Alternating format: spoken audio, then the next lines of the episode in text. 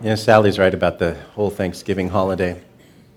This week, uh, Jan found an article, a blog written by somebody from a newspaper that was actually came off as somewhat of a humorous but bitter diatribe about Thanksgiving as a holiday being taken over by Black Friday, with our commercialism and consumerism taking the forefront ahead of thanks ahead of a nation who needs to be grateful before God. And you know, I considered it. I actually I took the whole article, which was like 1,500 words, quite a quite a long article, and culled it down to about 600 words, cutting out a lot of his flair and stuff. And I thought, you know, I'm going to share this this morning. And the more I thought about it, the more I thought, no, it's just this kind of funny but still very negative view of where we want to go. And I just don't want to go there. This morning, I want to talk about Thanksgiving.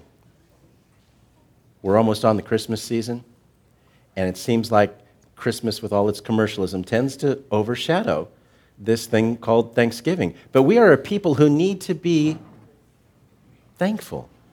We need to cultivate an attitude of gratitude before God.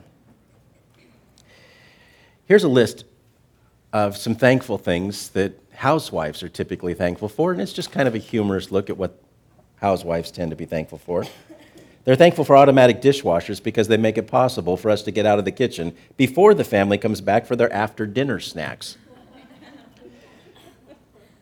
They're thankful for husbands who attack small repair jobs around the house because they usually make them big enough to call in the professionals. I can relate to that one. I'm the professional. For children who put away their things and clean up after themselves, there's such a joy. You hate to see them go home to their own parents. For teenagers, because they give parents an opportunity to learn a second language. Sometimes type a second language for those of you that are learning how to text or understand and interpret texts. Thankful for smoke alarms because they let you know when the turkey is done. Folks, the holidays are upon us, no matter how you look at it. And they came so fast. I don't know about you, but I remember last year's Christmas sermon series. Okay? When I can remember last year's Christmas sermon series, then it was only a month or two ago, right? Because I'm, I'm old now and my memory slips. Ask Dave this morning how many times did we, we have a senior moment this morning, Dave? I'm not, I'm not sure we want to admit to that, you know. But um, it happened more than once. Uh, let me tell you, just setting up, it happened more than once this morning. You know, I'm not sure I ever really thought about this too much, but isn't it interesting that the holiday season, really what are the holy days, okay, because that is what holiday is, the holy day season starts with Thanksgiving? Do you ever think about that? I'm not sure that the correlation there was intentional, but I like the fact nonetheless. We should start our holy days, our holidays with thanks. Being a person of thanks, having this attitude of gratitude, is not just a good idea that Scripture puts forth for us. It's actually a commandment in Scripture. 1 Thessalonians 5:16 through 18 says, "Be joyful always, pray continually, give thanks in all circumstances, for this is God's will for you in Christ Jesus." That's really not an option, okay? To be joyful, to pray continually, and to be thankful in every circumstance because this is God's will for you in Christ Jesus. Yeah, I was talking about you, Dave. Sorry. I was talking about me too. I was telling on me too. Yeah, I did. Listen, Thanksgiving is a command, it's not optional. If it was optional, it'd be a suggestion. Commands are like that. Commands are something that are meant to be done.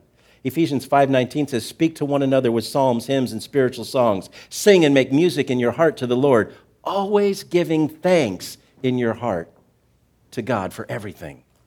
In the name of the Lord Jesus Christ. Colossians 3:17 says, "Whatever you do." Got that? Whatever you do whether in word or deed, do it all in the name of the Lord Jesus, giving thanks to God the Father through him. Paul really doesn't leave any room in those statements for debate It's a command. Whatever you do, whether in word or deed, do it all. What's left out of all? Nothing. Do it all in the name of Jesus. Do it all with thanks. Commandments in Scripture, folks, are not about authority. They're about love. Now, I know that sounds kind of weird because we tend to think of commandments as something that uh, is passing down rules or regulations, uh, the do this, the don't do that. But in Scripture, that's not exactly true. You see, every command of Scripture had a reason behind it. And every reason goes back to the God who gave the commandment. And the God who gave the commandment, according to Scripture, is love. 1 John 4 7, right? If that's true, then every command comes out of God's love for us. You look at, at Leviticus and Deuteronomy, and you know, I don't know if you've ever read through those books. They're crazy books to read through. Okay? There's a whole lot of uh, what you would call civil law in those, those books. A whole lot of things where, you know, if this man over here kills your donkey, you're entitled to this, this, and this, okay? A lot of civil law there, but there's also a lot of religious or spiritual law. But every law is relational. Every law is about how we get along with one another. And in the absence of a true relationship with God, those laws were necessary to give people some kind of guidance in how they get along with one another in how they treat their own bodies, the dietary laws. Dietary laws are weird, okay? When you stop and look at it, they're just very strange. But there were a reason behind that. You know, one of the things that, that they weren't allowed to eat was pork. Why? Well, they didn't have refrigerators, they didn't know how to cook it. And you get all kinds of ugly little parasites from pork. If you don't preserve it correctly, cook it correctly, that stuff will kill you. So there were reasons why God told them, don't do this. Those laws, those commands, are really not about rules, though. They're really about relationship, they're about love. We just have a tendency to see them like rules.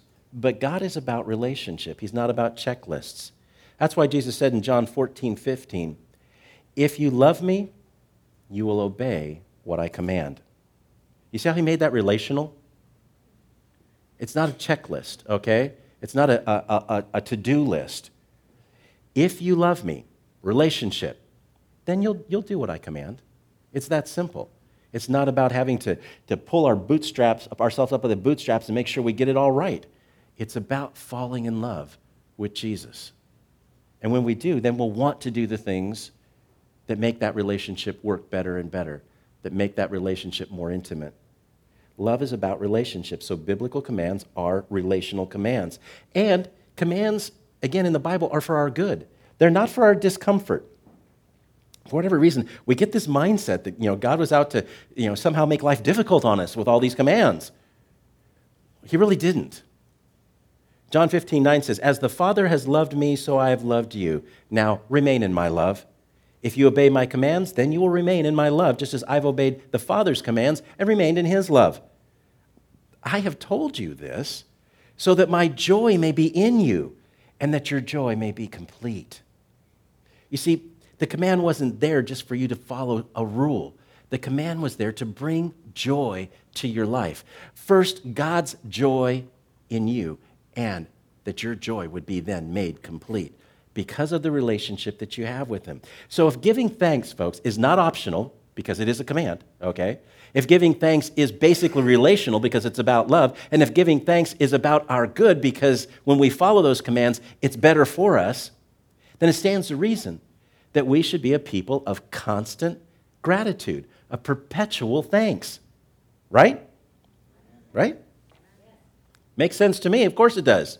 So, why is it that pretty much every sermon I've ever heard or read, and pretty much every book ever written on the subject of Thanksgiving, declares the fact that we are increasingly less and less thankful as a people? It's almost like we're running away from the very thing we desperately need, isn't it? Actually, it's pretty much exactly like we're running away from the very thing that we need. Why? Well, I could be wrong, but I do have a theory. I always have a theory. I always have a theory. We're headed the wrong direction because we've bought into a lie, probably more than one lie. So I'd like to take a look at Thanksgiving through the lens of truth and expose the lies that we, we get into and, and, and, and what compromises our ability to be people of perpetual gratitude. And we miss out because of that on the promise that Thanksgiving holds for us. So let's stop and pray, and then I'm going to go back to 1 Thessalonians 5, and we're going to kind of lean on that scripture through the morning. Heavenly Father, I just want to come before you as a person of thanks, as a person of gratitude, because you are amazing. Every song that we sang this morning was about you and how amazing you are.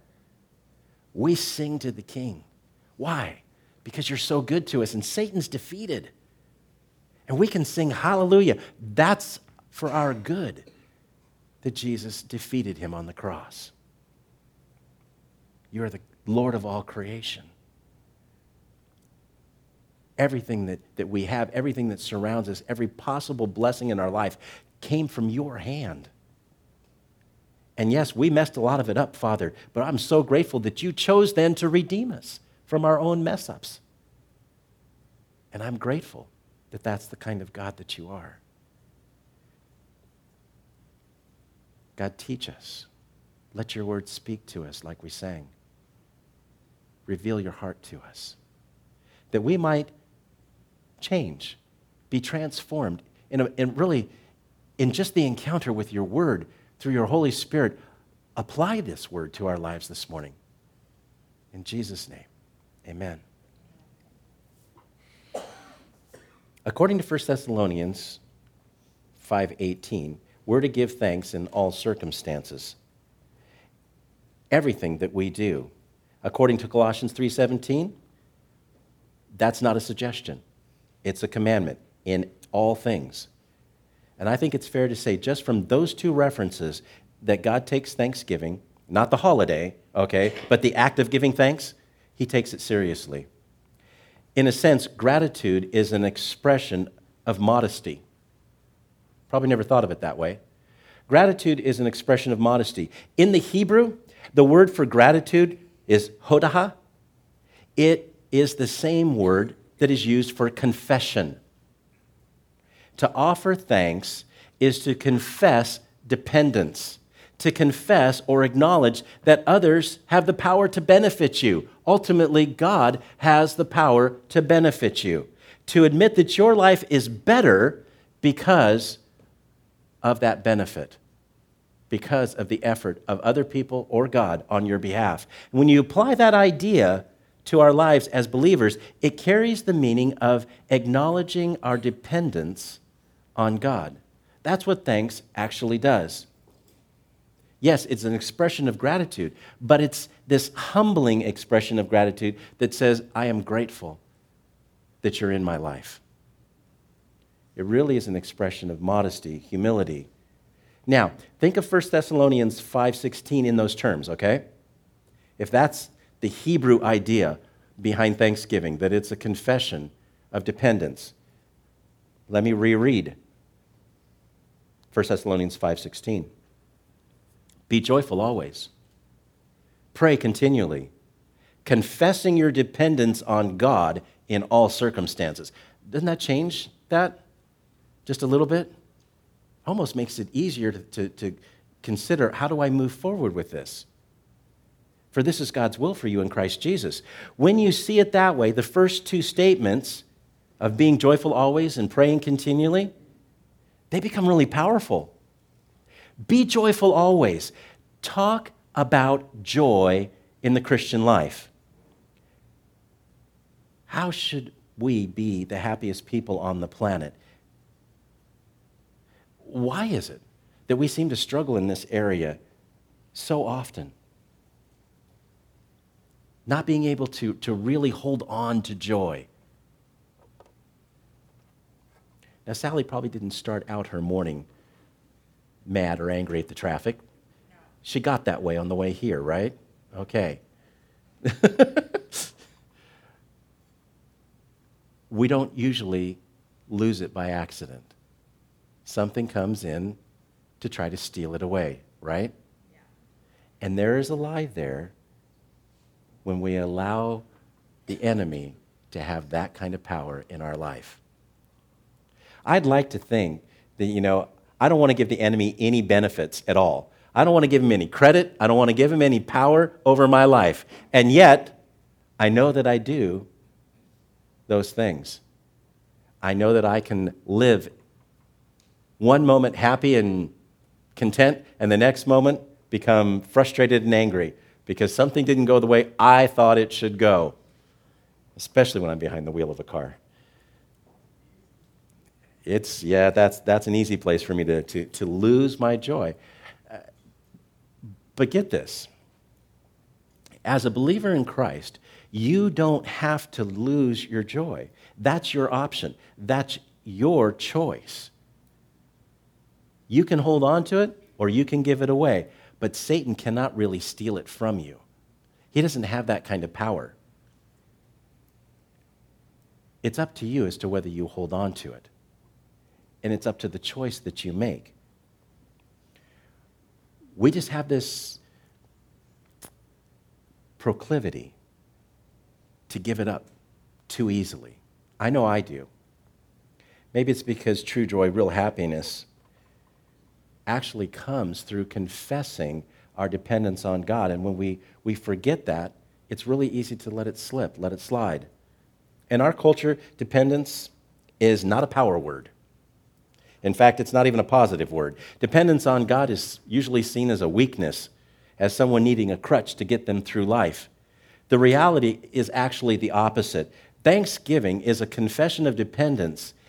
It, it really gives us an opportunity, a pathway of leaning into the source of real power for living. When I do that, it releases a sustainable joy in my life. I believe that joy, like love, is one of the most powerful mindsets on the planet. It really is. It changes atmospheres, it changes families, it changes communities. Love is, is, is an incredible, powerful mindset, and joy is just like that.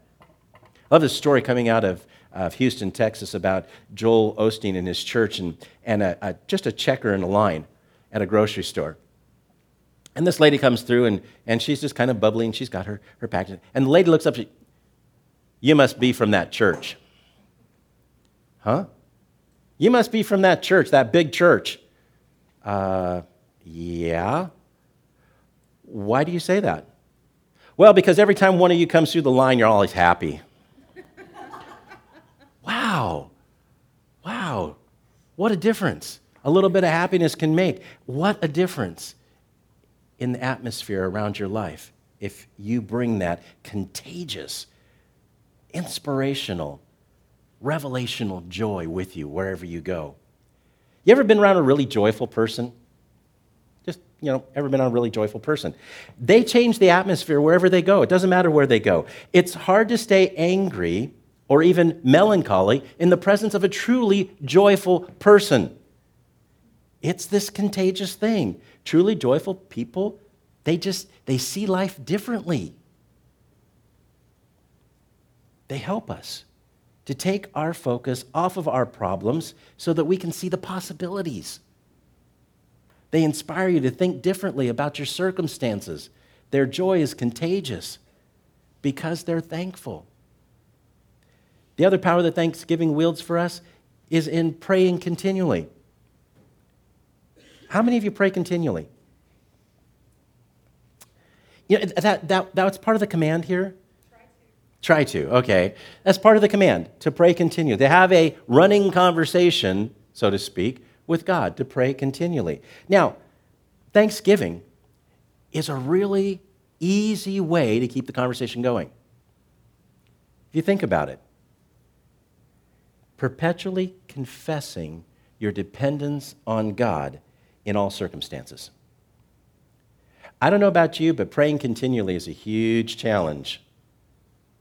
For me, that challenge, that commandment is so much different and so more attainable when I think of prayer as simply an opportunity to give thanks. It makes it personal, it makes it relational, which is exactly what it's supposed to be. It's about relationship. It's not about rules. John 14, 15. If you love me, you will obey what I command. Being a people of thanksgiving will never happen if we see thanksgiving as a commandment or a rule to follow. It'll only happen as thanksgiving flows out of a personal, intimate relationship with Jesus. I once told my wife after an extended period of frustration in my life that I intended from this point forward to be impressively happy. I was resolved in myself to be happy, to live a happy life. Now, that maybe sound a little childish, maybe a little naive. And yes, it was. To think that I could simply declare something like that and that just speaking it could bring it into a reality, like turning on the power, and suddenly everything changed. Just the power of my own self determination. Kind of sounds like folly, doesn't it?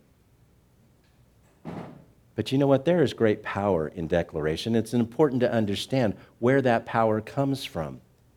It's not my own self determination, it's from a relationship with the most powerful person in the universe. Actually, he stands outside of the universe, but it's easier to say it that way.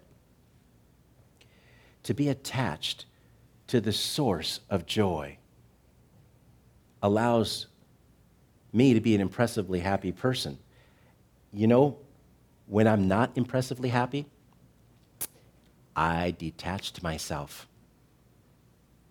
Spoke about this a month or two ago, right? When we take our hand out of the hand of God, where do we put it? Into the hand of the enemy. And as soon as we do that, joy gets sucked out of us. Our thanks stops. All we're doing is looking at our problems. All we're doing is looking at the things that are going wrong in our life. Why? Because we're tapped into the wrong power source. It's like I took my hand and I stuck it in this socket over here, and the electricity didn't get along with my body. Okay? Everything went wrong. What do you do when that happens? Get your hand out of the socket.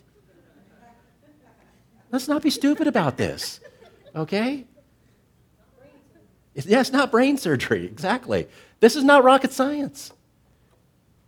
Get your hand back where it belongs, in the hand of God. How do you do that? Thanksgiving. How do you do that? By giving thanks. Again, it is about a confession of dependence on God. Give thanks. That'll take your hand out of the hand of the enemy because why? You can't focus on the enemy when you're giving thanks to God, can you? The two are, are, are just not compatible. You want to live a thankful life, a joyful life? Connect yourself over here by giving thanks. You want to live a life of continual prayer? as we're commanded to do. Do it with thanks. It's really not hard in terms of what you can come up with. I don't know about you, but it doesn't take much to start thinking about the things I'm grateful for. I can think of a lot of things I'm not grateful for, okay? And I, am not saying that that's not easy too. But once I start thinking of the grateful things, of the things that, that are, are just amazing in my life, and there's, there's so many of them, they build on one another. They just keep going. I was once asked by a, an, elder, he was really struggling. Uh, this is an elder of a church that I used to be at. What do I do? I come home from work and I bring all my problems home and then I take them out of my family. It's just a real honest, heartfelt, I don't know what to do. And at the, at the time, you know, I'm thinking, Oh Lord, I need to help this man, and I have no answer for him. I'm not sure why he's doing what he's doing. I'm not a psychologist. Lord, uh, give me something for this guy. And you know what came to my brain? An old hymn. Count your blessings, name them one by one. Count your blessings, see what God has done. And so this is what I challenged him to do. I said, you know what? It takes you an hour or so to get home from work. It's your commute. When you get in the truck, start counting your blessings. Count your blessings all the way home. You know that old hymn. If you have to sing that hymn to get your mind in the right place, sing that hymn to get your mind in the right place. But if you will count your blessings on the way home, your mindset will be different when you walk in the house. Now, I'm really grateful to God that He downloaded that one to me because I had no idea where to go with that until that idea came across, and I'm sure it wasn't mine. I'm sure it was God's. And I would give you that same mindset today, that same shift in your thinking. If you're having a hard time, struggling, frustrated, find yourself angry, start plugging yourself into the source of joy through thanksgiving.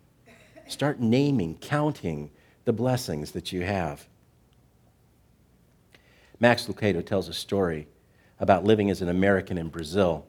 One day he was walking along the street on his way to the university to teach a class, and he felt a tug on his pant leg. Turning around, he saw this little boy, maybe five, six years old. He had dark, beady eyes and a dirty little face. The little boy looked up at the big American and said, Bread, sir? He was just a little beggar boy. Lucado said, There are always little beggar boys in the streets of Brazil. Usually I turn away from them because there are so many you just can't feed them all. But there was something so compelling about this little boy that I couldn't turn away. So taking his hand, I said, Come with me. And I took him into a coffee shop, and Max told the owner, I'll have a cup of coffee and give the, the boy uh, pastry, whatever he wants, uh, give him whatever he needs. And Max went down the counter, the other end of the store, he got his co- cup of coffee and he kind of forgot about the little boy because, well, usually little beggar boys get the bread that they want and then they run back out the street and they just disappear. But this one didn't. After he got his pastry, he went over to Max and he just stood there until Max felt those staring little eyes on him. And he turned and he looked at him and standing up, his eyes just about hit Max's belt buckle. But slowly those eyes came up until they met mine, he said. And the little boy holding his pastry in one hand looked up at me and said, Thank you, sir. Thank you very much. Lucado said, I was so touched by that little boy's thanks that I would have bought him the whole store. I actually sat there for the next 30 minutes, late for my class, just thinking about this little boy who came back and said, Thank you. Now, think about what that does in our psyche. Somebody who gives thanks, who just is compelled to be thankful. Think about that in the context of being then thankful before God. That little boy's thankful was so powerful that it stunned Max into missing his class, a class that he was, by the way, teaching. That's how relational a thank you can be. Maybe it'd be wrong to suggest this, but when was the last time you stunned Jesus like that?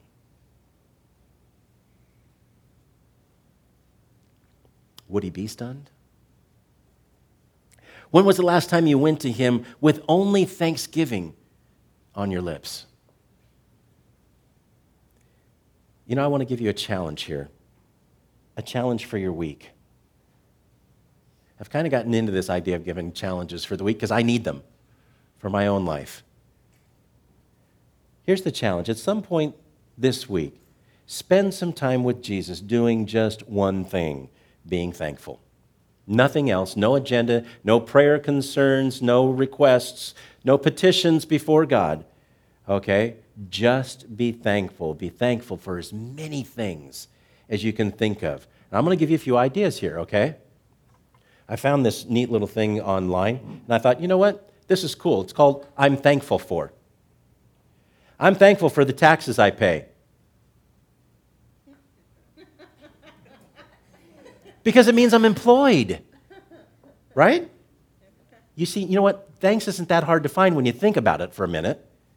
I'm thankful for the clothes that fit a little too snug because it means I have enough to eat maybe more than enough to eat. I'm thankful for my shadow who watches me work because it means that I'm out in the sunshine. I'm thankful for a lawn that needs mowing, windows that need cleaning, and gutters that need fixing because it means I have a home, a roof over my head. I'm thankful for the spot I find at the far end of the parking lot because it means I'm capable of walking. I'm thankful for my huge heating bill in the winter because it means I'm warm. I'm thankful for all the complaining I hear about our government because it means we have freedom of speech. I'm thankful for the lady behind me in church who sings off key because it means that I can hear. I'm thankful for the piles of laundry and ironing because it means my loved ones are nearby. I'm thankful. This, this is going to be a little harder for this one. I'm thankful for the alarm that goes off early in the morning hours because it means I'm still alive. I'm thankful for weariness, for aching muscles at the end of the day because it means that I've been productive. Folks, the art of thanksgiving, it's gratitude in action. It is thanking God for the gift of life by living life fully, abundantly, triumphantly. It's thanking God for your talents and your abilities by accepting them as obligations to be invested for the kingdom's sake. It's thanking God for all men and women have done for you because God compelled them to. Because they loved Him, they could love you. It's thanking God for happiness by striving to make others happy, being part of that kingdom movement. It's thanking God for beauty by helping to make the world a more beautiful place. It's thanking God for inspiration by trying to be an inspiration to those around you. Take some time this week to be thankful before God, to lay aside the petitions and the requests, and thank Him for things. Thank Him for things that you probably would have never thanked Him before by figuring out a way to be thankful for them, even paying taxes. Thanksgiving, the command to be thankful, is not about putting another burden on us, another rule, another regulation. It's actually about our benefit. Dennis Prager, author of Happiness is a Serious Problem, says there is a secret to happiness, and it is gratitude. All happy people are grateful people, and ungrateful people cannot be happy. Interesting. We tend to think that it, it's about being happy. When you're unhappy, we complain, right? That's how we see it. If someone's unhappy, then they're a complainer. But it's actually truer to say that it's complaining that leads people to become unhappy. If you become grateful, you will be, become a much, much happier person. This is just an observation.